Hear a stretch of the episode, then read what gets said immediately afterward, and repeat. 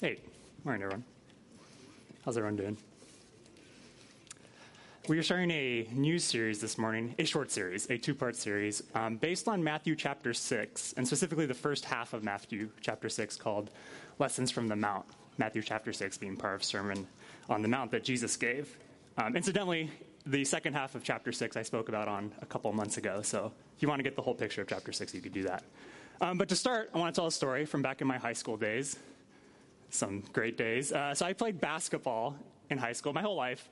Um, I love basketball. You know, growing up it was my favorite sport. And so, senior year of high school is on varsity basketball. And I don't know if any anyone else had something like this, but our school we had these assemblies throughout the year where they introduced the teams. And what we did for basketball is, if you were on varsity basketball, when they announced your name at this assembly in the gym, you, we had a ball. We were at half court. You got to run up and make a layup in front of the whole school. Um, so kind of cool, neat little tradition. Um, I went to a large high school, about 4,000 people, but I wasn't nervous. Um, you know, I'd made many thousands of layups in my life, probably missed a thousand too, uh, but played in, in, big games, made these big shots. So for me, it was just like, whatever. Um, let's just get through this and go back to class. And so we're standing there at half court, waiting for our names to be called to run up and make this layup. And I'm looking out at the, the crowd, the whole school is there, and all of a sudden, I see her. Right in the front row, my crush. And suddenly, um, everything I knew about basketball left my mind. It's like, what is this orange thing in my hands? Um, I became very nervous because this is high school, stakes are high. She could have been the one, right? She'd be, she'd be telling our kids one day when he made that wide open layup in the gym, knew there was something special about him, but if I missed it, I would be single forever. So I became super, super nervous all of a sudden. And this is varsity basketball. No one is missing their layups. No one is missing them. In fact, they're all doing these cute little things like up and unders and going between the legs, all this stuff. And I'm just thinking, I just need to get there, set my feet, and pop it in because I cannot miss this shot. And we're going in alphabetical order. My last name starts with an S. So I'm in the back, probably the last one, uh, maybe second to last or something. I'm just sweating bullets. They call my name. I run up there, and I miss the layup. I think I hit the rim, but I may as well have just like chucked it over the backboard. I was so nervous. Um, and we didn't get married. So, is probably a good thing, but um, is a good thing, definitely. So, why do I tell this story and open you up to this embarrassment? Um, there, is, there is a lesson in this. And the lesson is in life, we get to choose our audience. You get to choose who you are seeking your approval from and who you're trying to please. You know, we all, we all do this. We have parents, friends, maybe a leader at church, coworkers. For me, um, I chose my audience, and even though there was 4,000 eyes looking at me, she was my audience. She was the one I wanted to please and, and, and look good in front of.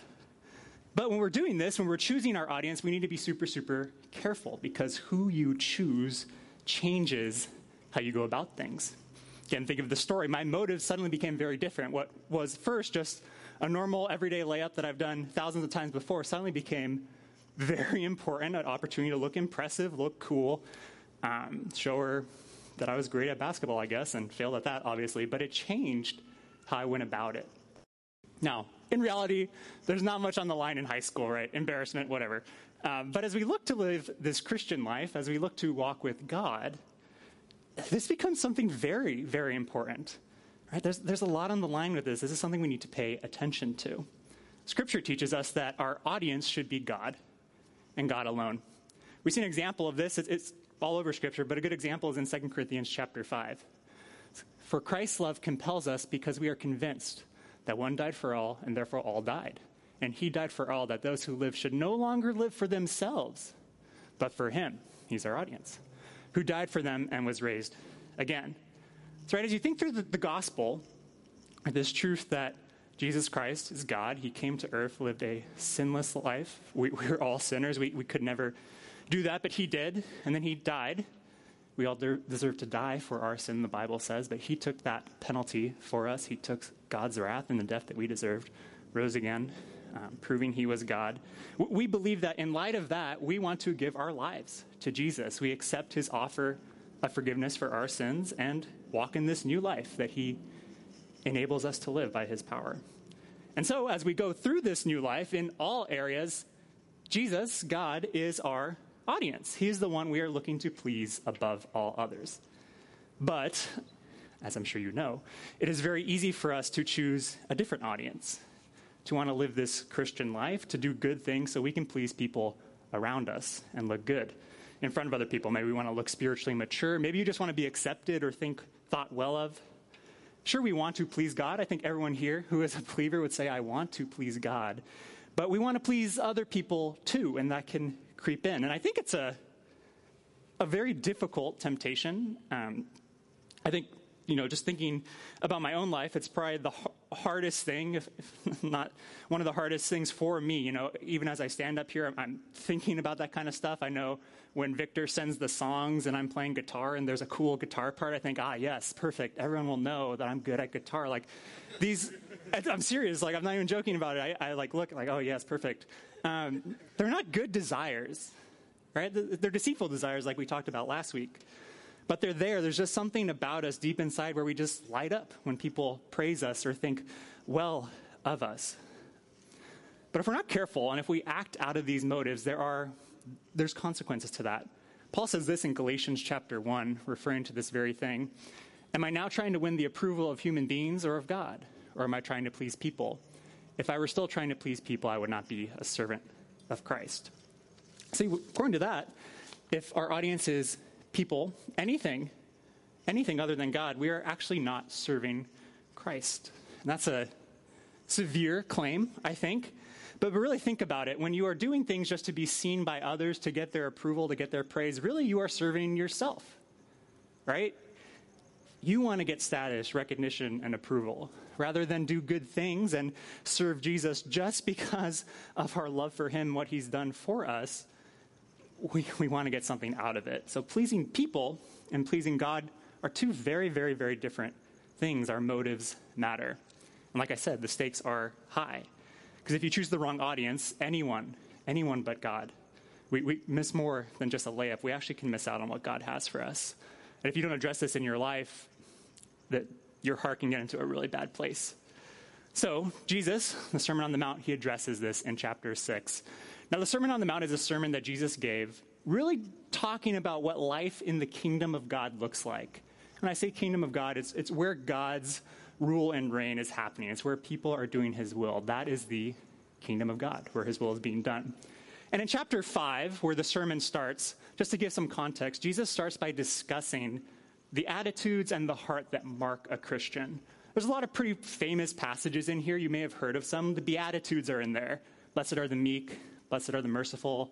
Blessed are those who hunger and thirst for righteousness, right? It's painting this picture that in the kingdom of God, in God's way, it's not the cutthroat that get ahead, it's the ones who put other people before themselves.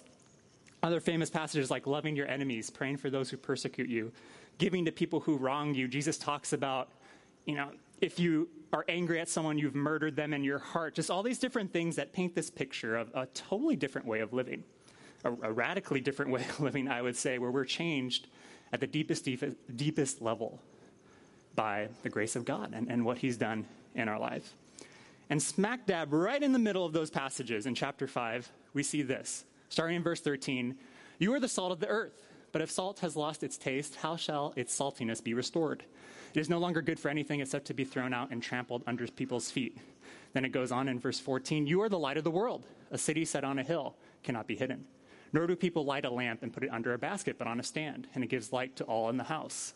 In the same way, let your light shine before others, so that they may see your good works and give glory to your Father who is in heaven. And you think, now, wait a minute. See your good works. Isn't that choosing a wrong audience? Isn't that doing things so people can see you? Well, no. Look at the last part. The motive behind this is that they may give glory to God, to your Father who is in heaven. And so, Jesus, as part of this chapter 5, the f- first part of the Sermon on the Mount, is painting this picture of the Christian life is all about that. It is living this transformed life deep in our hearts such that we may glorify God in everything we do. And when people happen to see us, we live in a community, people will see us. Uh, rather than point to ourselves, we can point to God. Yes, he, he is working in my life. He can work in yours too, you know. Repent and turn to Christ. But Jesus knew the heart of his crowd. He, knew, he knows our hearts as well. And he knows that when we see, let your light shine before others so that others may see you, we tend to fill that in with so that you may look impressive, so that you may be thought well of, so that other people will like you and tune out all that other stuff about glory to God. Or at least we put it a little lower than, than the other part. And if you think about it too, historically, their examples, the people who were hearing this, were the religious leaders of the time. And these people loved to do things in front of others to be seen by them, to practice their religious activity very, very publicly so that they would get recognition, status in life, attention, and look impressive. So I, I, suspect that when these people heard this, that's where their minds jumped. These religious leaders, I may be glorified, all that kind of stuff. So to start chapter 6, Jesus gives a warning about this. And in Matthew 6, verse 1, right away he says, Beware. Right? There's danger here. Beware of practicing your righteousness before other people in order to be seen by them. For then you will have no reward from your Father who is in heaven. Right? Beware of choosing the wrong audience, is what that is. Beware of doing things in a godly way so that other people can see you and that you gain their approval. There's consequences, right? No reward from your Father who is in heaven. And, and that's two things. There's heavenly reward, right? This treasure in heaven that we talk about. Actually, at the end of Matthew chapter 6, that's what that's all about laying, laying up treasures in heaven and not on earth. But it's also the stuff that we just talked about in Matthew chapter 5. It's that changed heart. You, you lose the opportunity to get that because you're just doing things to be seen. You, you lose that opportunity to be salt and light, to point other people towards God because you're so busy pointing people to yourself. It's, it's just a, it's a very different heart. Um, and so, to illustrate this more, Jesus gives three examples of what this looks like in everyday life. And he starts with giving. He says this in verse 2 Thus, when you give to the needy, sound no trumpet before you, as the hypocrites do in the synagogues and in the streets, that they may be praised by others. Truly, I say to you, they have received their reward. But when you give to the needy, do not let your left hand know what your right hand is doing, so that your giving may be, may be in secret, and your Father who sees in secret will reward you. That's kind of a humorous image there, I think. You know, they're going to give and they have this trumpet, like, look, look at me, right? But that's what they're doing. They're trying to draw attention to themselves. They're making sure no one misses them when they give, when they drop that money, you know, in the, in the bucket. No, we don't do this. I don't see anyone with a trumpet today. Um, but, but we do draw attention to ourselves. We're a little more sophisticated. We have Instagram now and stuff like that. But in our hearts, this is, this is what we're doing when we do that, right? We are drawing attention to ourselves and what good we are doing in the world. I mean, social media is a business because of this, right? The motive matters. We love to just show off. Hey, look at me. Look what I did. Remember when I did that? All that kind of stuff. And Jesus uses a very powerful word here to describe what we're actually doing when we do that. It's, it's hypocrites. And in the original language, that word actually refers to actors. And what they would do back then is they would have different masks. And when they had to play different roles, they would just hold up a different mask. If I had to play one role, I'd step over here with this mask. Then I had to do something else, I would step over here and you know have a dialogue and stuff like that. So what Jesus is saying here is these people who are who are giving, they're just playing a part. They're they're acting, you know, they're they're wearing a mask. They're acting like they want to bless others, but in reality, in the heart, they just care about themselves, that they may be praised. And you know what? When no one is watching, they don't give. There's no audience there. What's the point? What Jesus is saying in verses 3 and 4 is it doesn't matter who sees you. The point is not to be seen, the point is to give and bless others. The audience is God, and God sees everything, right? God's always present. Even when no one is around, God sees us giving, God sees directly into our heart. And the goal is to have a changed heart to be a giving person because God Himself is a giver. Now, does that mean when you give, like if you're going to drop something in the bucket, you deploy a smoke grenade or something so no one can see you? No. If no one is around, what this is saying is, when no one is around, you should give just the same as if everyone was literally looking at you, because the point is giving. That is the goal. Giving is what pleases God, and He is your audience that you choose. Doesn't matter how many people see you. Now, does this also mean if someone says, you know, praises you, hey, good job giving, you say, hey, shut up. Like, no, no, not doing this for praise. Like, no. You can graciously accept praise, but the goal is not to get praise, and that is the difference. The goal is to serve God. and please God. And if people see you, that's an opportunity to give him glory. Hey, thanks. God is working in my heart. Simple as that. Now, if you look at the, the thing in full, you see the behavior is exactly the same, right? Finances are exchanged in both instances. Someone gets money, someone loses their money, but the motive, the heart, is totally different. This audience is different. And I think if you look at this, there's a very interesting detail that we can't overlook, and it's really important for us understanding this. It's who gets the reward in the passage? They both get a reward. Is that interesting? Both people get rewarded in this instance. And we, again, we say, Jesus, you just said no reward for these, these hypocrites, right? Well, no, Jesus says no reward from the Father, but they do receive a reward. And in fact, if you look in other translations, that passage right there, they have received the reward, says they have received their reward in full. Um, and, and that's why this is so dangerous. There is a reward for being seen by other people. If, if you do go about things trying to please other people, trying to do good because that's what you care about, you will be seen. People will praise you. People will think more highly of you. And it's just that intoxicating thing that just seeps down deep into our heart. But it's dangerous. It's dangerous.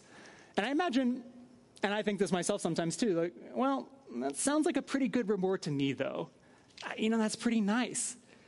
But I think what we have to remember is that this reward has a cost.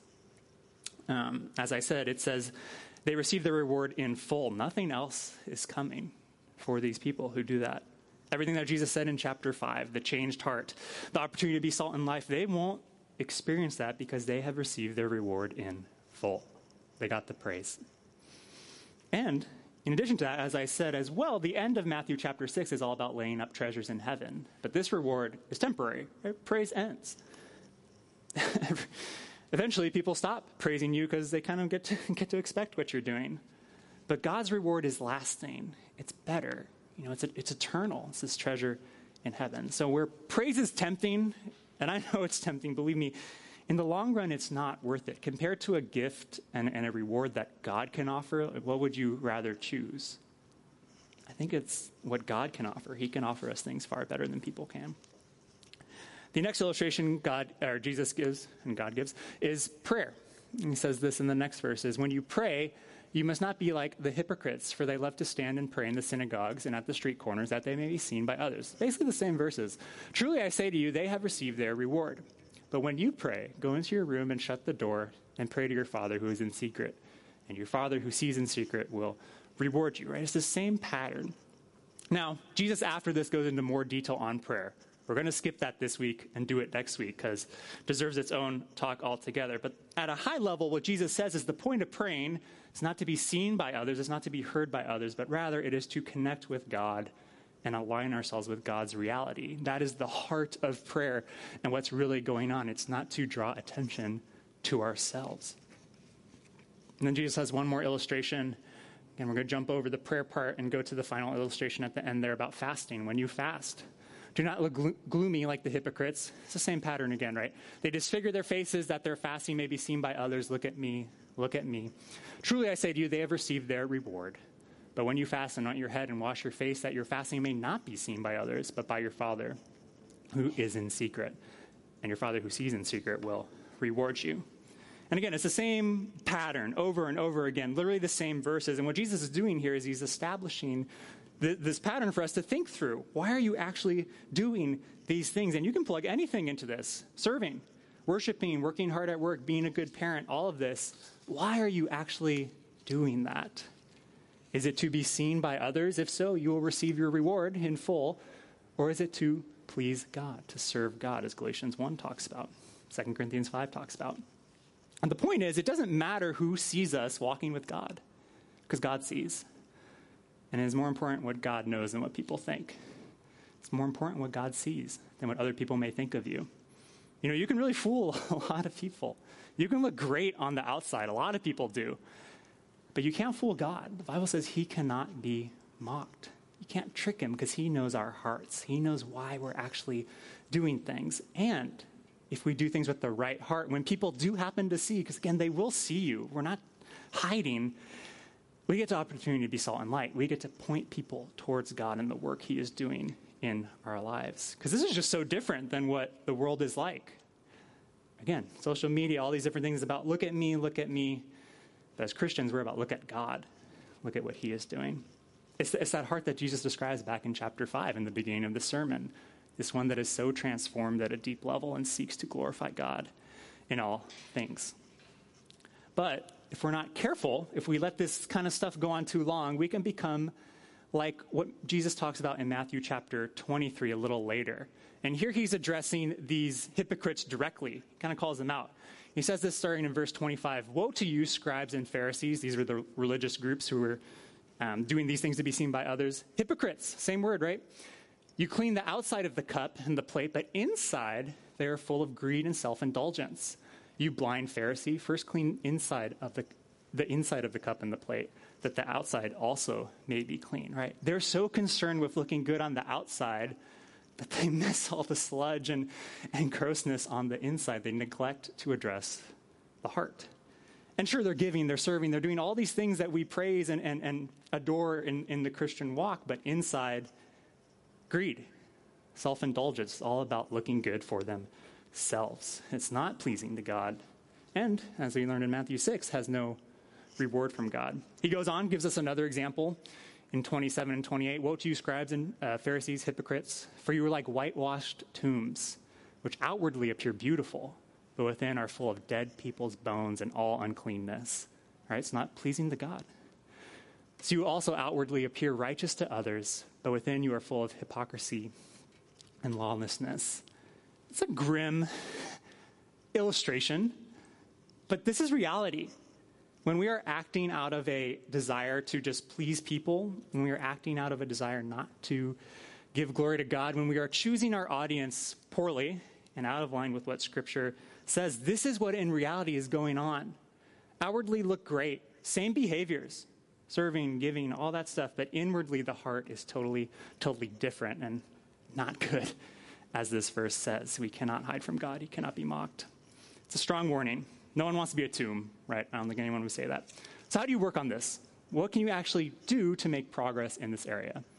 Well, like I said, I have a lot of practice in this. Um, I struggle with this one actively. Um, so, this is kind of what I do. This is a process that is helpful for me. And step one of the process is taking time to evaluate my heart. Um, I think this is really important to learn how to do, to really evaluate yourself and tell yourself the truth.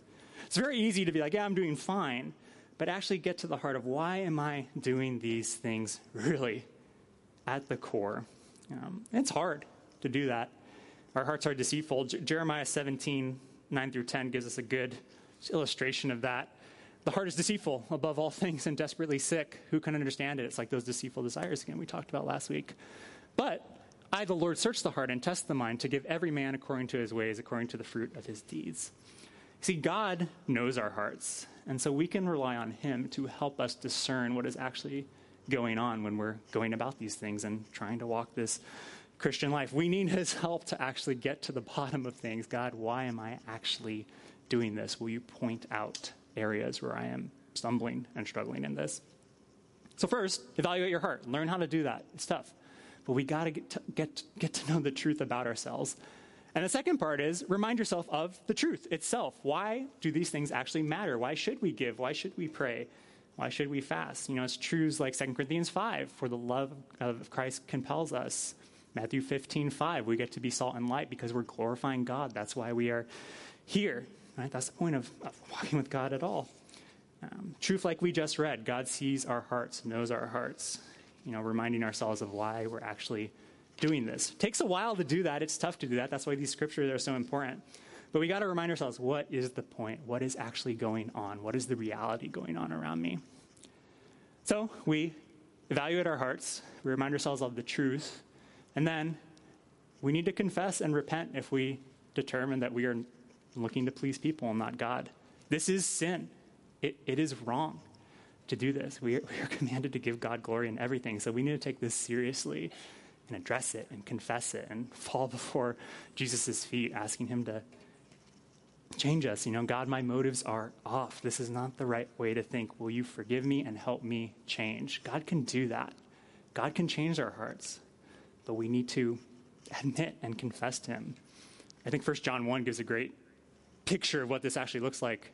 Starting in verse 8, if we say we have no sin, right, if we're not telling ourselves the truth, we deceive ourselves, and the truth is not in us. If we confess our sins, He is faithful and just to forgive our sins and to cleanse us from all unrighteousness. We can see change. So take time to confess that and repent. Now, I will say, um, this is this is a tension to manage. It's not something you're just going to figure out one day. Just wake up. I don't care what people think anymore. Like that's, I don't think that's going to happen. You're not just going to fix this. This is something to revisit again and again and again. And there'll probably be seasons of life where this bubbles up a little more, maybe seasons when you're doing better. But this is just something we have to continually address before God so that we don't become whitewashed tombs, right, if we let it go too long. Um, but I think the good news is that I have seen in my life as I've done this, as I've taken the time to evaluate myself, remember the truth, and confess before God, repent of this, and you know, turn toward Him and His ways, He, he has changed my heart. Um, and that's a process that is continuing, but He has done that. And to end, I want to tell you a story of just a very practical way that He's done this. So, this is my verse memory story. Um, in junior year of college, I was asked to be part of our student leadership team at the college ministry that we were part of, Christian Challenge uh, ministry team, MT for short. Um, I had just become a Christian the year before, and I said, yeah, that, that would be great. Um, so we met Friday mornings at 8 a.m. on campus. And part of the things that we did there was we would re- uh, review memory verses every week. Neil, the director, would give us a verse to memorize. We would memorize it throughout the week. Then Friday morning, we would come together in a small group and recite our verse. And my small group was Jeremy Walker and James Jolly. Um, so, I just become a Christian, and, and, for memorizing verses, my heart, my heart wasn't there. Um, I intellectually understood, yes, this is a good idea. Everyone else is doing this. This is great. But in my heart, I just didn't really understand the importance before God of why I should be memorizing verses. But I did know that if I showed up on Friday morning and I could recite a verse, I would get praise. You know, Jeremy would say, hey, good job, Eric. James would you know, think, wow, Eric is so cool. Um, he knows this verse. I'm very impressed. And, and I wanted them to respect me. I wanted them to think well of me. I wanted them to think I belonged on ministry team. But I was seeking the wrong audience, right? I was doing it for the praise of others. And so what I would do is on Friday morning, I would wake up super early and just cram that verse. I didn't think about it the whole week, but Friday morning I thought about it a lot, and I'd be walking to campus, you know, crossing busy streets, just like looking at this verse because I wanted to get it right. And I would hope when I got to ministry team in the morning that James or uh, Jeremy would go first so I could hear it one more time and, and not mess it up. And, you know, I have a decent short term memory. The verses aren't that long. Um, so most of the time, I got it or, or got it pretty close. And guess what? Jeremy said, hey, good job. James thought I was the coolest person ever. Um, I know you were thinking that. I got praised. I got exactly what I wanted. But I received my reward in full. Because I would go home after the meeting and I would forget the verse. The audience was gone. Didn't matter. And when summer vacation came by and the audience was totally gone and there was no one around, I didn't even memorize verses. I stopped. It's just a whitewashed tomb. It's what that verse is talking about. It had no impact on my life. And that was the pattern for a few years. Then, uh, my grad year of college, did a summer training program, and guess what? We memorized verses again. But this time, before we started, and maybe we talked about this the other time, but I just didn't hear it, the, the person who was teaching us how to do it really focused on why. Why are you doing this? And not like, oh, because I can have a fat stack of verses and how many verses do you know and like spit out the number, but no, why before God do you want to memorize verses? Why is that important? Why does God want us to do this? What is going to be the motive? The audience is different, right? Why does God want you to do that? And I, I came up with two reasons that were very personal to me. One is I wanted to know the truth in my life. I was more mature at that time, and I realized the Bible is real. Like, it's true. We can rely on this. And I wanted to be able to, in any situation, just know what the, what the scripture says. And the other reason was I had started to mentor other people, disciple them, try to pass on what I had learned. And I wanted to share truth with them. I knew that my words just paled in comparison to the scripture. And I didn't want to just be saying, here's my opinion on this, but I wanted to actually say, this is what the Bible says. This is what you should do, or this is what we should do together. And that was my reason. That was my why, right? Very God audience focused. And I ended up partnering with one of my uh, roommates at the time, Remington. Um, and we got up every morning at 7 a.m. that whole year to memorize verses together and review together. Now, I know that we were not doing that to be seen by others because no other college student wakes up at 7 a.m. There was no one else around. It was just us. And we had a great time. You know, we talked about why were we memorizing this? Was it because you're struggling or something? How can we pray for each other? Went through the verses. Um, it was a really good time. And, and the outcome was totally different this time because those verses really got into my heart. Really deep down. Like I started appreciating the scripture more, I started seeing change. Some, some of them are actually still quite precious to me. I, by coincidence, or maybe not coincidence, Matthew 6, 2 through 4 was one of those verses when you give to the needy, you know, do not let your left hand know what your right hand is doing, so your giving may be done in secret. That was one I memorized during that time period. It really helped me. Um, and in addition to that, other people did start seeing us. I don't know how. There's a spy was sent over to our house or something, but other people noticed us doing this, and one of our roommates started memorizing verses. And after that, we started hearing that two other groups of people in, in the challenge ministry heard about Eric and Remington memorizing verses and decided to do that together too every morning. And now, if you think of the two stories, the behavior is exactly the same. It's exactly the same. It's a group of guys getting together to memorize verses in the morning. There's nothing different there on the outside. On the inside, the heart, for me at least, was totally different. I wanted to live a life pleasing to God and be part of what he was doing in the world and give him glory. And so for me, part of that was getting to know his word better and genuinely wanting to understand that better. And as a result, you know, the outcome was so different too. It changed my heart. Like these verses got into my life. I didn't forget them over summer. Like I still, like I said, I still hold on to, to a lot of them. And, and we were able to be salt and light too to other people and point them to God, point them to the word. It's exactly what Jesus talks about in chapter five. It's that life. You know, I, have experienced it. It is real. When I have chosen God as my audience, I've, I've seen it uh, many times. So, you know, if, you, if you're choosing people as your audience, if that is the why, walking with God is just not going to last. It's a whitewashed tomb. Outwardly, it looks great. Fool a lot of people, probably get leadership positions, all this kind of stuff, but inside there's just no substance. And over time, the audience will fade. And walking with God will fade as well. I would even say in those areas, probably not walking with God. But the other way, if your audience is God and you're looking to please Him, you're always going to have an audience. God is always there. He always sees, He knows our heart, and He can change our heart in lasting ways, eternal ways. You could be salt and light to other people. So, you know, we can see this life that God describes in, in Matthew chapter 5, this wonderful kingdom centered life but we need to choose our audience very, very wisely. So I encourage you, think through that, go through the steps, and, and start addressing this in your life. Uh, I don't think you'll regret it. So let me pray. Um, God, you, you see into every single person's heart here, and you know where there are areas where we need to work on this. Um, I, I pray that you would help us do that. We need your help for lasting change. We need your help. Um, I just ask for help. I don't know what else to say, God. I pray that you would just work in our lives. I pray that you'd help us identify these things, God. I pray that you would help us just cut through the truth. Thank you so much for Christ.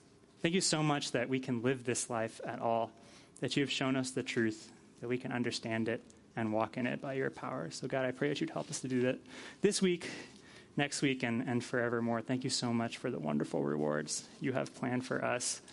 And, God, we, we know we don't deserve them but we look to you and we give you glory. Thank you so much in your name. Amen.